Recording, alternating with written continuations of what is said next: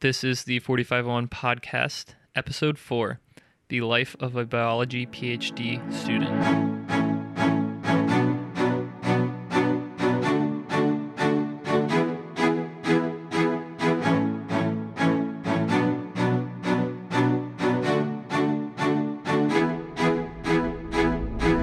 Hey Tony, how's it going? I'm doing really well. How about you? I'm chilling, man. I just got a brand new PC, so I'm excited to be working with it. Um, for the listeners, I just want to point out we're using a slightly different software, so hopefully the audio doesn't sound all terrible and the settings we didn't mess up. But it took us like three hours to set it up, so this is the first run, so God help us.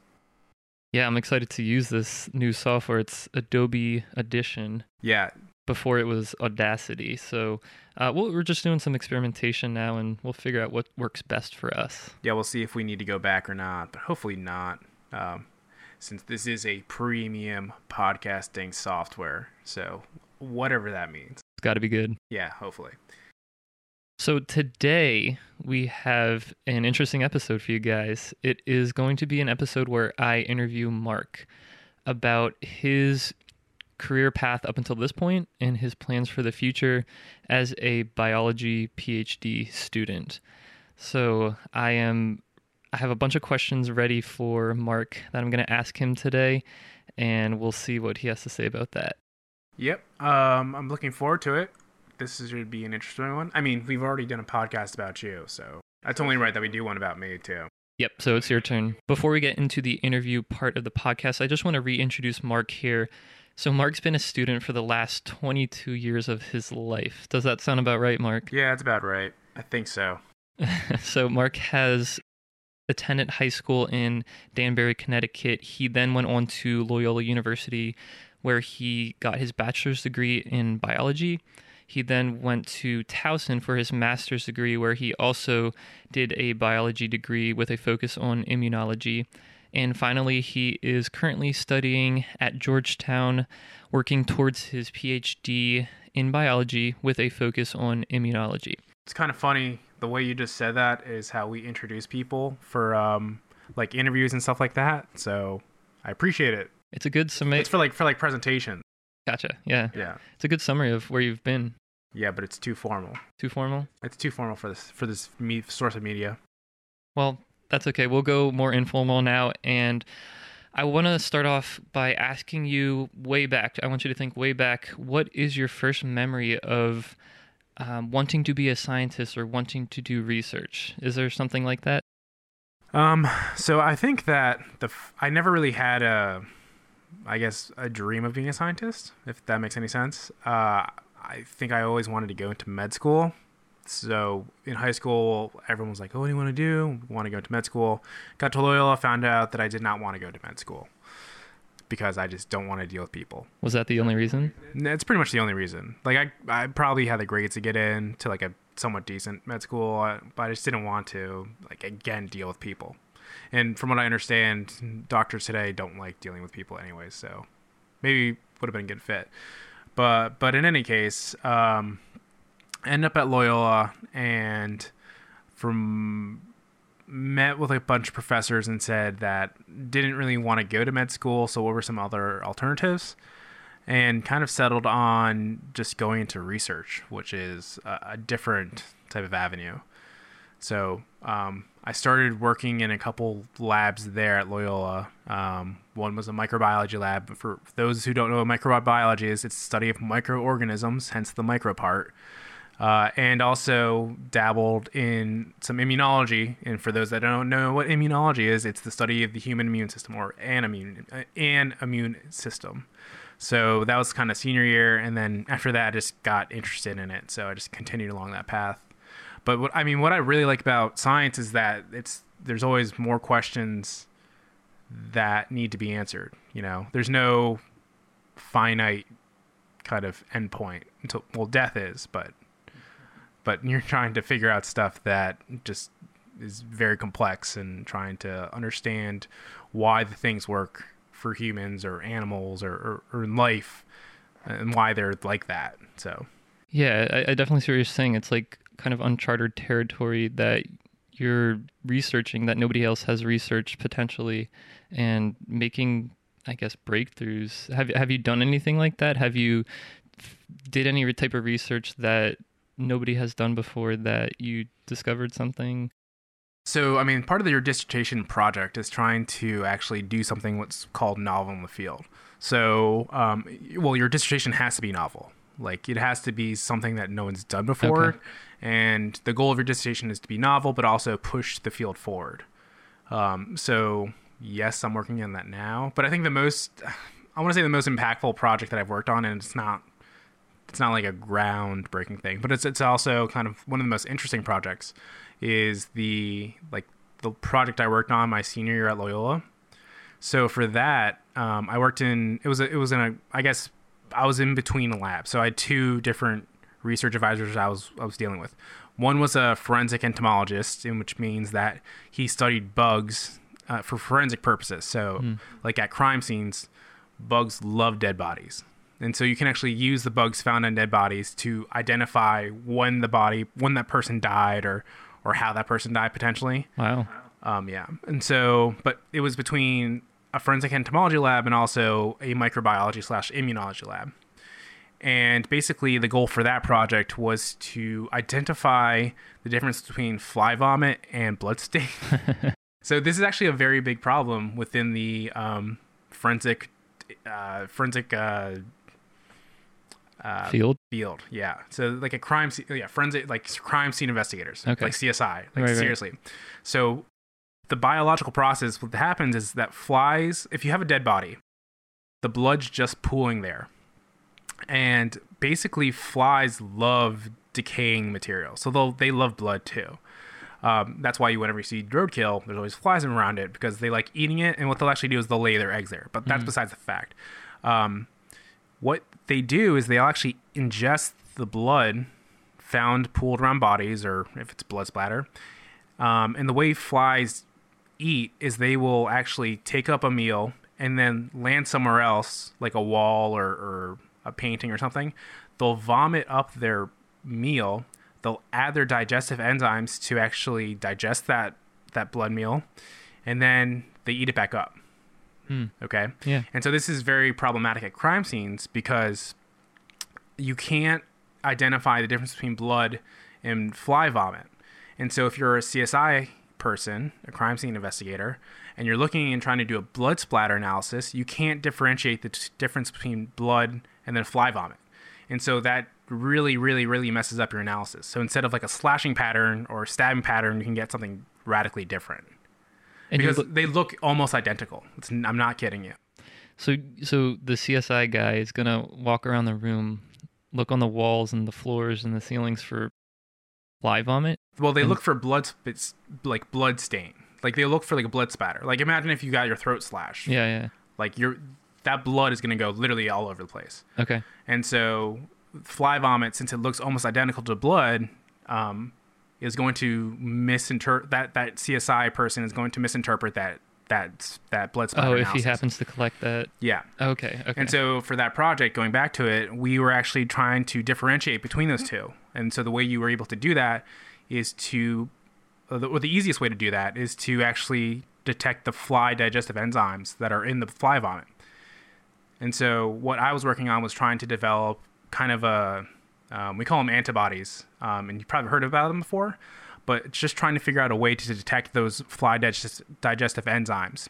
And so if you perhaps sprayed some sort of spray on your blood splatter, the fly digestive enzymes would pop up as a different color. And so that would eliminate that kind of variability in the assay in the, in the in the kind of like the analysis. oh, okay. So in the end, you were able to make the distinction between the fly vomit and the blood. Um, yeah, so we were able to be able to detect the fly digestive enzymes, um, and it actually was published in the forensic of the journal Forensic Sciences. Really? Yeah. That's really cool. So, um, and it's apparently, from what I understand, this is probably six years removed now. Um, it's gotten a lot of traction within the forensic community, so it's good. That's that is really cool, and I'm sure that had something to do with you sticking to the biology field, like the motivation that you got from getting a published article in a reputable source like that. Yeah, I mean, the main thing is that it was super interesting, right? And so science, I think if you are planning on into the science field, like it's a very intimidating field because a there's millions of people doing well, yeah, probably millions of people doing it. Yeah. There's millions of people within the whole entire science community, and there's millions of different questions to be answered, but all those are super hard. And so you want to find uh, a kind of a research project that's a interesting, b novel, and c something that's going to push you forward. Um, hmm Yeah, it seems like if you're gonna go that career path, it's not a job where you're gonna go to work every day and just kind of blend in and go through the motions. You have to be super motivated Yeah. to do something like that. Okay, so yeah, I want to take a step back here for me, kind of personally, but I'm sure a lot of our audience who are not biology majors or science people, um, this will be a helpful portion of the podcast episode. I, I want you to do your best job at giving us like a crash course. Let's start with biology, then move into microbiology, and then we also mentioned immunology before. I- like first let's like what's the distinction between those three fields and how do they overlap and I don't know, just just help us better understand these fields for somebody who has only taken biology in high school maybe. So, studying of microorganisms had been done for, for many hundreds of years, um, and that was at a time where we could see bacteria, but we or microbes, but we couldn't necessarily see immune cells. We just didn't know anything about them. We could see them under a microscope. Okay. Yeah, Is that why they call it microbiology? Because it's you study it under a microscope. I, yeah, micro exactly. So micro obviously is is the study of microorganisms. Ah, okay. done, right? And so what was derived from that was immunology because cells are microscopic, like immune cells are microscopic. Um, and just studying those ones, you now you come into okay, we have these microorganisms. Some of them make us sick. Some of them don't make us sick. The ones that do make us sick, what happens when they like? How do they actually do that? And so that's how the field of immunology came about. Okay, so that's like kind of studying not only what I guess what am I trying to say? What makes us sick? I'm trying to find the distinction between immunology and like like what a doctor does or like, you know, somebody who studies the human body, the diseases that affect the human body, or are they the same thing? Yeah, so depends on your idea of a doctor. Okay, so there what I'm going to school for isn't a medical doctor, it's it's just a PhD, which means that I'm pretty much primarily focused on research. A medical doctor is a clinician also, so they see patients, they deal with people, but at the same time they can also do research. Mhm. Um, those people, like doctor, like medical doctors and PhDs, can study whatever they want to, whatever they specialize in. Um, there is no real distinction. Like I know tons of medical doctors that are really big into the immunology field. Okay. Okay, so there is crossover There's there. definitely crossover. Okay. Um, but But the thing the thing is for you, you will be a doctor, just not I won't, yeah. So medical doctors are they can they can be scientists, but they also treat patients. Okay. Would you consider a medical doctor who doesn't do research a scientist? Good question. I don't know. I guess so. I mean, I feel like It's I a- have the bias that a scientist I never has thought to do I've never thought about that before. Yeah, You know. I, I'd love to know what you guys think uh, out there in the audience. Does a medical doctor who does not do research is he considered a scientist? Let us know in the comments if there is comment. No, where do, where do they comment on the podcast? I don't know. On iTunes. On iTunes, yeah. Comment on iTunes or send us a tweet at the four five zero one podcast on our Twitter handle. That's right, and we do have uh, a Facebook now. We do. Oh, yes, we do. That'll be linked in the show notes as well. Yeah. Um. Okay. So yeah. So I. I don't know. That's a good question. I've never Hmm. thought about that. Yeah. Well, I would say that if you're a medical doctor, well, some of them don't. I will tell you this: like a lot of some of the medical doctors I've talked to just don't like research. oh yeah, I can see that. Just like you don't like the the. I don't to say the the difference is I'm not trained to treat patients. Yeah, yeah, yeah, yeah. Different strokes for different folk. That's okay, but um, yeah. Thank you for the distinction between microbiology, biology, and immunology. That really helps, at least for me, clarify the difference between the three fields. I guess subfields. Yeah, and, I would say that microbiology and immunology are very highly intertwined. Yeah, that, just the- by just by you have pathogenic microbes. mhm. You know, I don't know what that is, but like you like like you've heard of Ebola before, right? Okay. Ebola virus or yeah, or even the flu. Like the flu is a pathogenic microbe, pathogenic microbes. So stuff that make you sick. make you sick. Yeah, Okay. The fancy way of saying stuff that makes you sick. diseases. Yeah, so yeah, pretty much. Okay, that makes sense. Well, um, that's a good overview. Let's go in and talk about actually like the day in the life of a biology PhD student, which is the title of this podcast episode. I want to get a better feel about like the classes that you're taking. Um, I think you said you had to do a little bit of work as a grad assistant. You're obviously doing research, so you're working in a lab, and uh, potentially talk about a thesis that you're going to be working on so um, I think let's just start with classes. Like, what are the requirements? What? How many classes do you have to take to get your PhD? So before we start, I, we should say that every university is different. Okay. And then so every university has a different structure for their PhDs. Um, basically, for for what I have to do at Georgetown, it, it's 15 credits, uh, so uh, 15 credit hours, I think, and um, basically that equates to about a year or a year and a half of school of classwork for your first year or your first two years, essentially. And then um, after that, you're free to do research for the most part, full time. Other universities are different. Some of them don't really have a set 15 credit. Some of them will do what we call modules, which means that you take like 10 week uh, module classes. So, like 10 weeks might be on genetics, the next 10 weeks might be on cells or something like that. And it just kind of, I think a lot of universities are going towards that now, as opposed to just taking one class per semester all on this. I think the modular type of learning environment is starting to to become more prevalent among universities because it's just one of those things where you don't get bored as often. It's not just the same thing all the time. Are there are these module classes overlapping? Do they go concurrently? Uh, no. So, well, they could be. It depends on the class. So, like, the overall theme might be, let's say, microbiology, Uh-huh. but the first 10 weeks might be just bacteria. And the next 10 weeks might just be viruses. And the next 10 weeks after that might just be um, uh, fungus or something like yeah, that. yeah. Okay, I see. I see. What what's uh do you know a school that does that? I think, uh, so when I entered it at University of Alabama, Birmingham, they did that. Oh, okay. Yeah, and it's not 10 It's like a lot shorter than that. It's not 10 Shorter. weeks is like, that's already half the year. It's not like that. Yeah, because a regular semester is It's like, it's, it's more or less like two or three weeks. Yeah. Oh wow, so they're really quick. They're really quick, and, and I mean it works though. Um, people from what I talked to, who went through these mod systems, are really they don't feel like they're terribly um, bored. If that makes any sense. Yeah, I, I, you couldn't get bored after two two or three weeks. That would be ridiculous.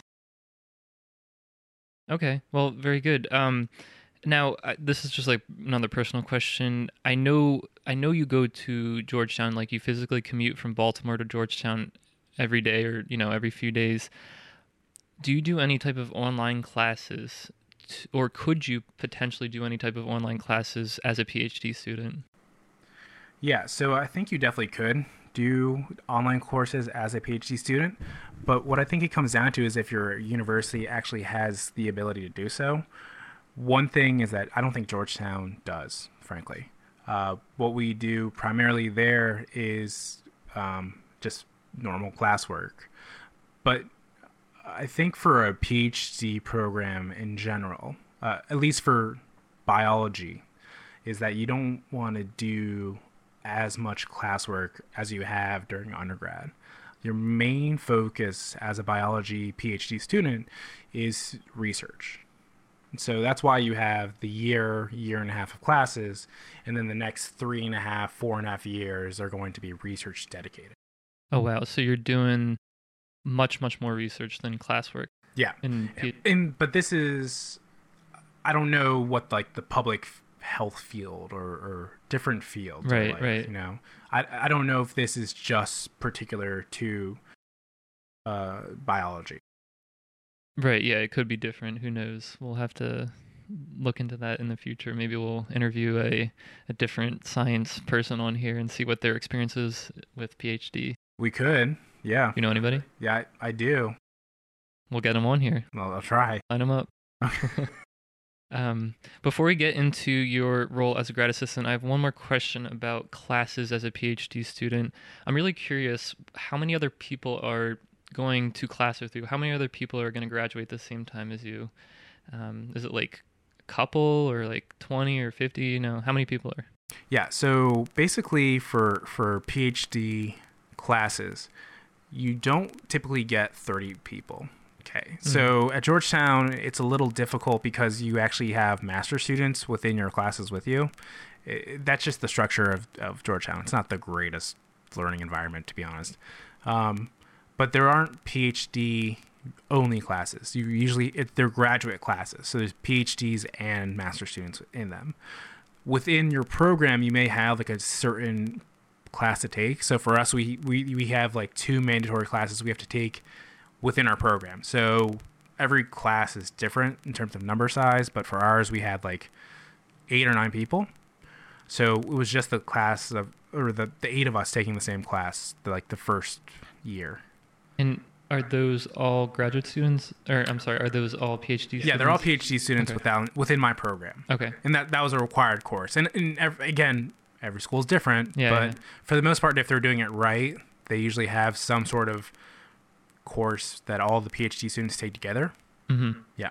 I'm curious, just again, before we move on, how did that compare to your, how did that compare to your master's degree at Towson? Was it a similar number of people in your classes or?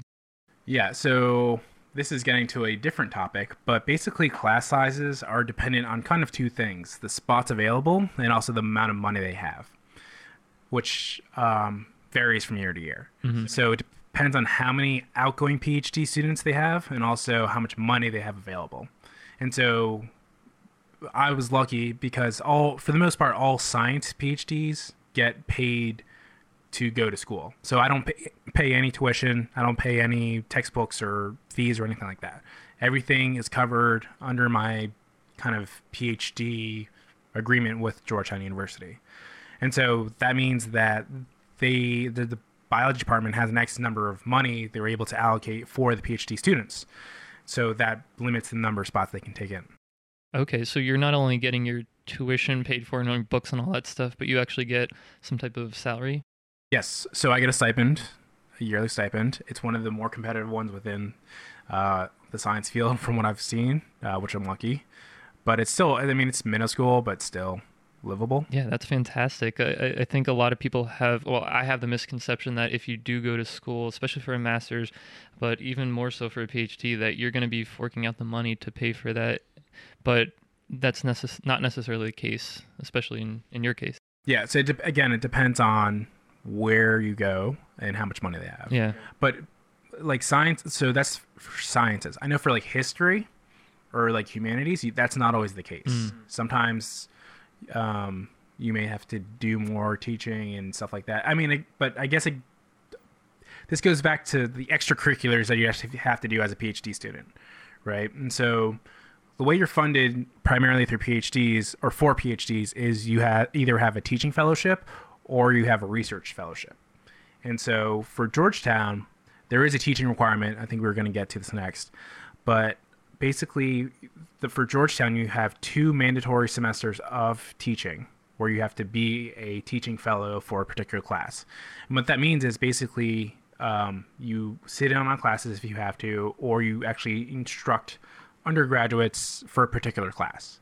And so you're actually a teacher um, teaching these kids whatever, or helping out doing whatever the, the professor of the class wants you to do. Yeah. So you, you called it a fellow. Teaching fellowship. Teaching fellow. Some people also call them teaching assistantships. There's different criteria, but they're all the same thing essentially. And so if you're teaching fellow, usually the schools or the universities are paying for you to be those. And that's how you get your tuition covered and that's how you get your stipends. Mm, right, right. Okay. Yeah, and, and I know this is a pretty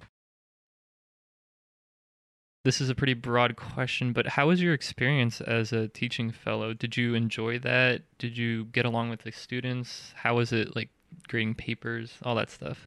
Yeah, so th- that within a school it varies, especially a school like Georgetown. Um, some classes uh, for TFs are much more difficult than other classes. So I taught immunology because I'm an immunology focused research person. Um, and basically, I had to teach about 40 kids, 40 kids. Um, it wasn't too terrible because it was just a, a seminar. So basically, we meet once a week and we just discuss papers that were very impactful to the entire field of immunology. So it wasn't that bad. Grading wasn't that bad, but I know people, fellow grad students that are teaching introductory level classes like biochemistry or intro to science. They call them foundations of science or something like that. Um, and those guys are committing a lot more time to teaching, essentially. And so one of the drawbacks about having a TF is it's a time suck. That's what it is. Like if your if your primary focus is research, and you have to dedicate probably eight to twenty hours a week for teaching, assume there's a forty week teaching schedule or a forty week forty hour work week, which there isn't for science. Mm. Um, that only leaves twenty hours for science, which isn't a lot. So um, one of the aspects to get around that is to go into a lab that has what we call research fellowships available. Now, the difference between a TF and an RF is basically the funding mechanism. If you go into a lab that has research money, uh, like money funded from the National Science Foundation or the National Institute of Health or even um, Department of Defense or something like that, Mhm. if you if they have external funding sources, usually they have money allocated for grad students to to pay for their stipends and their salary or, Okay. or stipend, their salary and stipends. Yeah, Without having without having to teach, yeah. without having that requirement to teach. Okay. So the teaching fellow teaches, the research fellow does research. And so if you're going to scientists, the one you want to go for is a research fellowship. Unless, you, and, but this also goes back to the idea of what you want to do further along in your mm, career. right, right, right. Because if you do want to teach, that would be excellent experience. Exactly. Yeah. Yeah. So so there are benefits to actually actually having a teaching fellowship. Mm-hmm. Makes sense. Let's move on over into your lab. Yep. Um, I want to talk about some of the specific projects that you worked on. I know we touched on that a little bit at during your time at Loyola, Mm-hmm. but how about at Towson or Georgetown? Even better, since you're doing that currently. Um, what is some of the research projects that you are, have worked on? So that that Loyola project was one project. Right. So there's the first one I've done, which actually is one of the most interesting ones, because, uh, but it wasn't the most impactful. So that's the difference.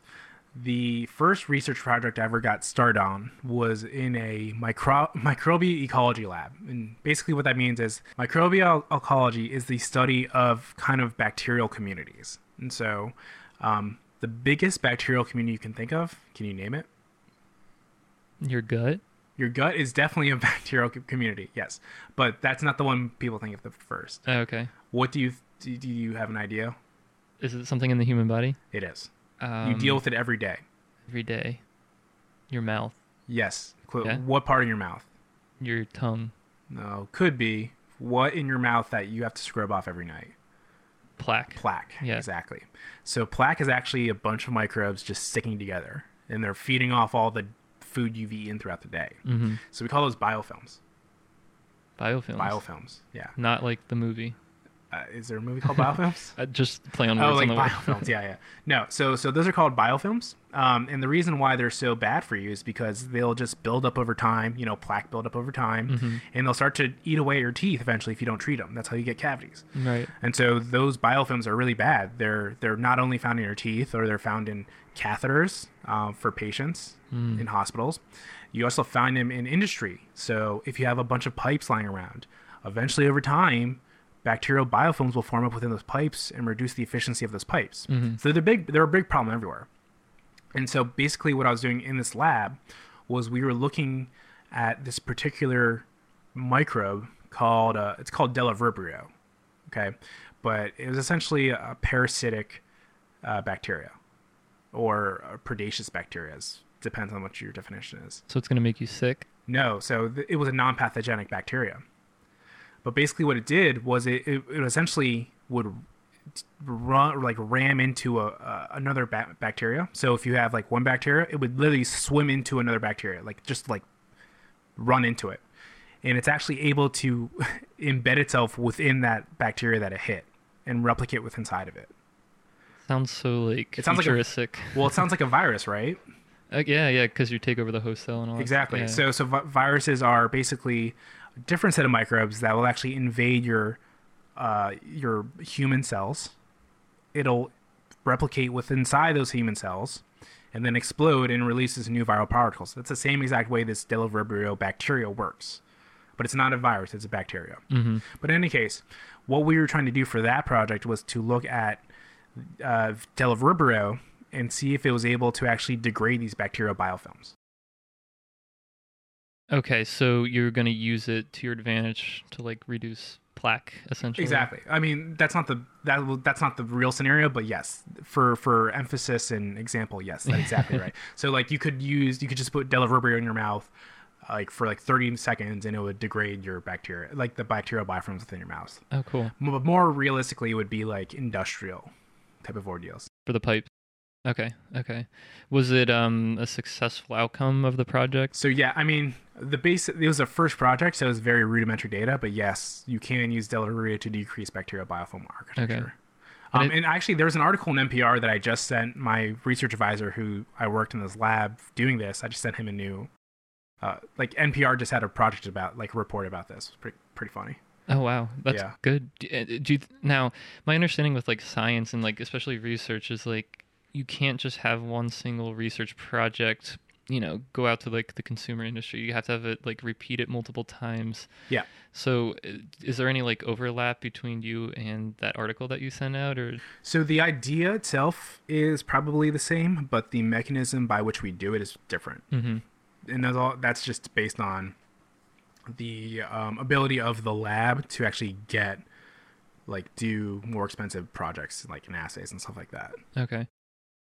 That I don't want to get too far off topic here, but um, this is something that I'm always thinking about. Well, not always thinking about, but something that has crossed my mind in the past, and that is: is there cross pollination between different universities and different like institutions about knowledge sharing? And you know, you, don't want to reinvent the wheel, or you know, something like that. Like, how how does that look, or how does that work? Is it online, or do you physically meet up with people? yeah so i would say that science today is increasingly interdisciplinary so it's increasingly collaborative between labs and whether that be sharing ideas or sharing results or sharing uh, materials you need to be able to be able you need to be able to do that in the modern day science era. If you're working by yourself you're never going to survive as a lab. So you have to be able to count on different people. Now if you go into industry and i'm not quite sure if this is uh, applicable to all the big drug or pharmaceutical companies that's what industry means usually it's more sheltered you're not able to collaborate with as much different people as you want to um, or share ideas because you do have a bottom line there. You have uh, you need to be able to produce a result which gets put out to market which the company needs to monetize so there is not as much collaboration there there may be within the company but outside of the company there's probably nothing Okay, that makes sense. Yeah, because they're they're working for a profit, and you guys are working off grant money. Yeah, exactly. And so you can get grant money from drug companies, but obviously um, you could have a, an agenda there, Right. Uh, yeah. right? It's not as biased as whether it's not as biased if you got money from like the government or like the National Science Foundation or the National Institute of Health. Right. Right. Yeah. Yeah. Because yeah, like you said, they have an agenda, a hidden agenda potentially. Yeah, but I mean, they can you can get money from them, but you need to be explicit, and you need to be able to tell the people reading this data that yes, I was funded through the drug company, and they had zero input into this data analysis. Yeah, I, hear about that from time to time in the news. Like, I I can't think of. A, I think like actually a specific example is maybe like Coca Cola funding some research about sugar to a university, saying that it's not like that bad for you or something along those lines. Oh, really? I didn't know yeah, that. yeah. I could be wrong about that, but I, I watched a Netflix documentary about um, sugar, like the harmful effects of sugar on the human body, and that might have been said in that at some point. No, yeah, sugar is pretty bad for you. Um, if you so in the lab, we make our own media. Basically, it's just a, a solution that enables our cells to grow. Mhm. Um, but part of the part of adding a part of the ingredients list to make our media is uh, glucose, which is sugar. Uh-huh. And just weighing out a gram of glucose is insane. Like it's it's it's a lot. Yeah. And if you look on a bottle, 27 grams of sugar, like a lot. Like it makes you realize how much sugar is actually in soda yeah. because you, you can't see it, right? You can't see it. And so Right. actually having that visual representation of how much 27 grams or 28 grams of sugar actually is is incredible. We should dedicate a whole episode to this topic. I would love to To do that. nutrition, Yeah. I'm not a nutritionist, but we can we can figure that out later on. Let's do it. Okay. Okay. Uh, yeah, let's move along to the last aspect that at least I'm familiar with as a PhD student, and that is the thesis that you have to write in order to, I guess, graduate and get your degree. Um, have you started doing your thesis? Yeah, so I've started my thesis project. It's actually um, a lot of years worth of stuff. And so the culmination is what you call a dissertation project for, for a PhD at least. And so the general steps to get to completion of your thesis project is first, um, A, you have to have a qualifying exam. Usually that's your first year to say, I'm qualified to be in this PhD program. And you've done that at this point? I'm done with that. Okay. The third year, um, you usually have what we call a comprehensive exam. And so that is basically your dissertation proposal. So this is what I will be doing for my dissertation. This is why it's novel. Um, this is what I think is going to happen. These are the experiments I plan on doing. And these are the kind of answers I hope to, to address and the results I expect. So that's the comprehensive exam. Um, that's third year. And then at the end, once you actually have um, a story with your project, as we like to say, you'll actually defend your dissertation. And that's usually four or five or six years when your project's over with. From the beginning, not an additional. Okay. Yeah. That's so your entire PhD career on average is five years. Five years. Okay. So you're you're you've put in four so far. Like three and a half, four, I don't really know. It all blurs together. yeah, yeah, I'm sure. Um, but I think, like we mentioned before, the goal is end of next year to be done. Hopefully. Yeah. I, I think so. I think it's doable. Um, that's the timeline. One thing about grad school, and this is kind of just a, a personal anecdote that I've learned, is that uh, you need to be mo- self motivated and you need to have a clear set of goals and ideas of what you want to accomplish. Oh yeah, that that I could definitely see that being the case. Yeah. Because otherwise, you're, I don't know, nobody's gonna like be your parent while you're no, there. yeah, like- exactly. Yeah. So um, it's all about changing your mindset. So the first three years is like, what do I have to do to be stay in grad school? Because they can kick you out. It's like the qualifying exam. If you don't pass, you get kicked out. Comprehensive exam. If you don't pass, you get kicked out with a master's. So the the the the mindset has to switch once you pass your comprehensive exam to what I have to do to stay here to what I have to do to get out of here. And mm-hmm. so that's the transition that that I'm kind of in right now. Have you seen anybody drop off through your three and a half, four years? No, but there's stories from my program and all programs that kids sometimes will will just they'll say grad school's not for Yeah, yeah. It's better to find that out earlier than later. yeah you don't want to waste five years of your life knowing that you just don't want to do grad school anymore. Yeah, yeah. makes sense. Um, well, good luck with your thesis, and I, I wish you all the best with your research projects, and I hope they all turn out the way you want them to, and Yeah. you pass with flying colors. Me too. I hope so. That's that's uh, we're all we're all gonna be rooting for you. All right. Um, but yeah, uh, once you do get your your PhD degree, what are your plans for after that? Like, I, I could see you going in any number of directions, but I'm sure you have something in mind for what you want to do after. yeah. So a peach. Oh God, I squeaked. yeah, we should keep this in. Yeah, we should. Yeah, we should. Okay. Yeah, for a PhD um, per student. Okay, so once you have your PhD, there are kind of three areas that you can go into. The first one is academia, which means that you basically are a research scientist or professor at a university. So if you went to college, all those teachers who's taught you are, are PhD people usually who went to academia. Um, if you go to a university, a lot of hospitals, if you have a research lab at a hospital, that's considered academia too. And so basically, if you work at a university or a school teaching or doing research, that is considered academia. The second avenue is what we talked about a little bit earlier, brought up, is industry. So industry is pharmaceutical companies, um, science companies.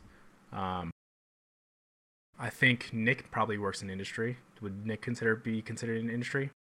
Uh, well, and then for those, we will be we'll probably be interviewing Nick in the next couple weeks, right? Uh, not next week, but the week after. Okay.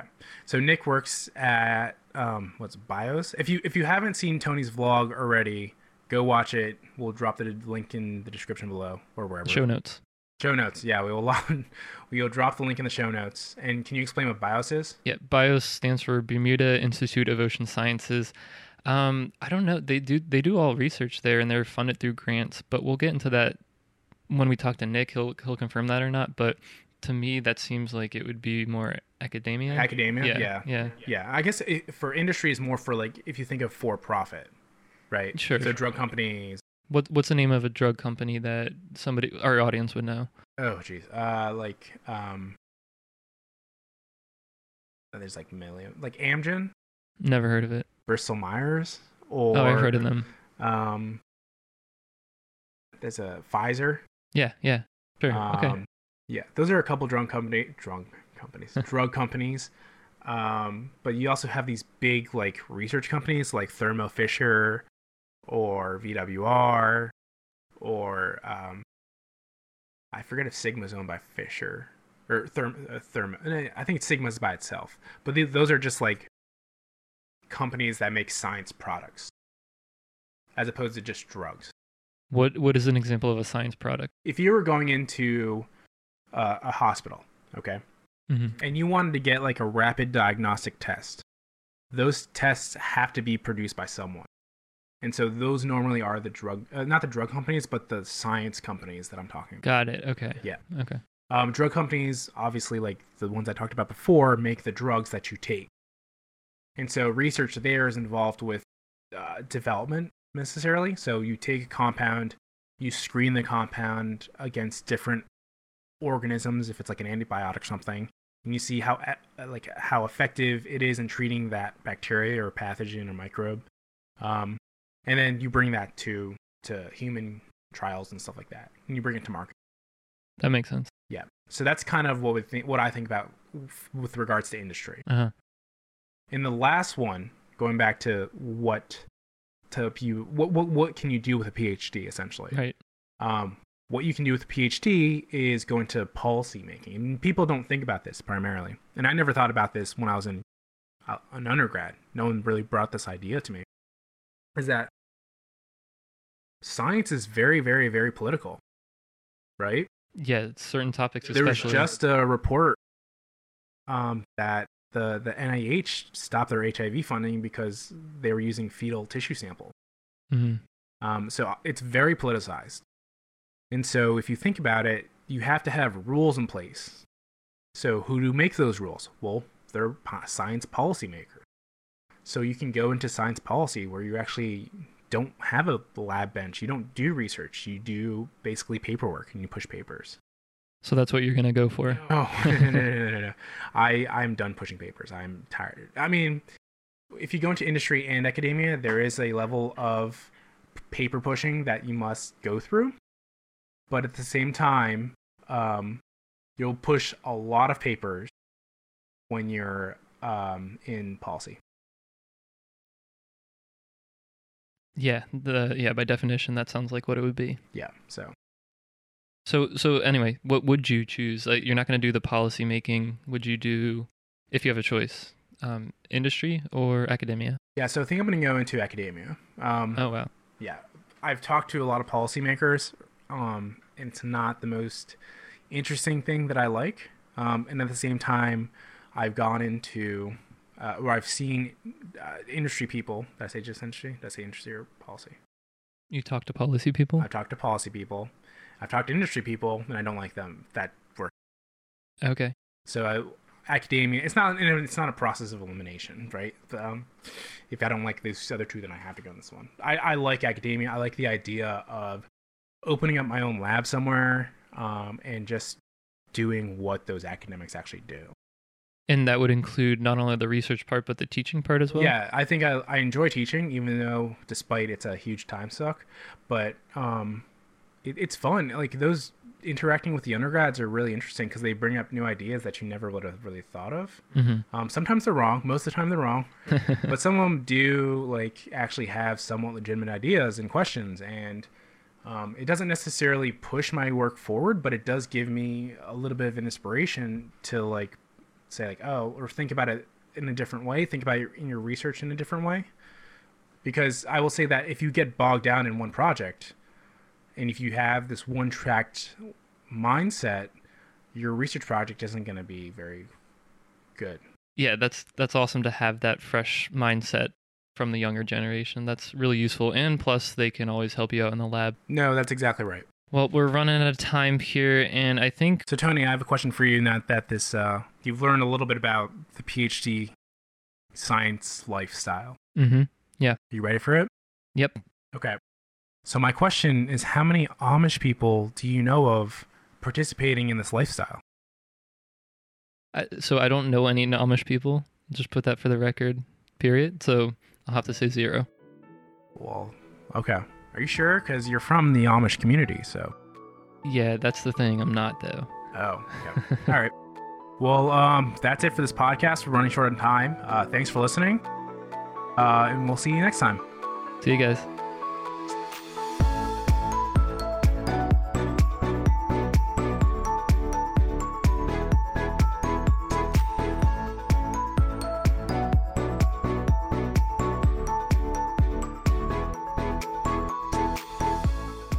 Thanks for listening to this episode. Please follow us on Twitter at the 4501 Podcast to keep up with the latest news and events. If you have any suggestions for episodes or would like to contact us, shoot us an email at the 4501podcast at gmail.com.